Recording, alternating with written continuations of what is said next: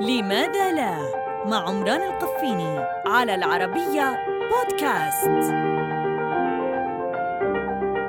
لماذا لا نستفيد من كهرباء البرق؟ يقدر العلماء شدة التيار الكهربائي الناتج من الصواعق ب 200 ألف أمبير والجهد الكهربائي ب 100 مليون فولت. هذا شيء كثير.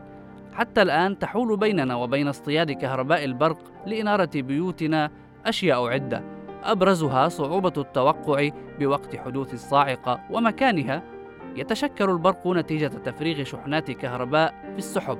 بعضه يبقى في سحابة واحدة ولا يصل إلينا وهذا لا يمكن استغلاله. التفريغ البرقي الذي يمكن استغلاله هو الذي يحدث بين السحاب والأرض. على أننا نفتقر حتى الآن إلى التقنيات التي تجذب البرق وتحوله إلى كهرباء صالحة للاستهلاك.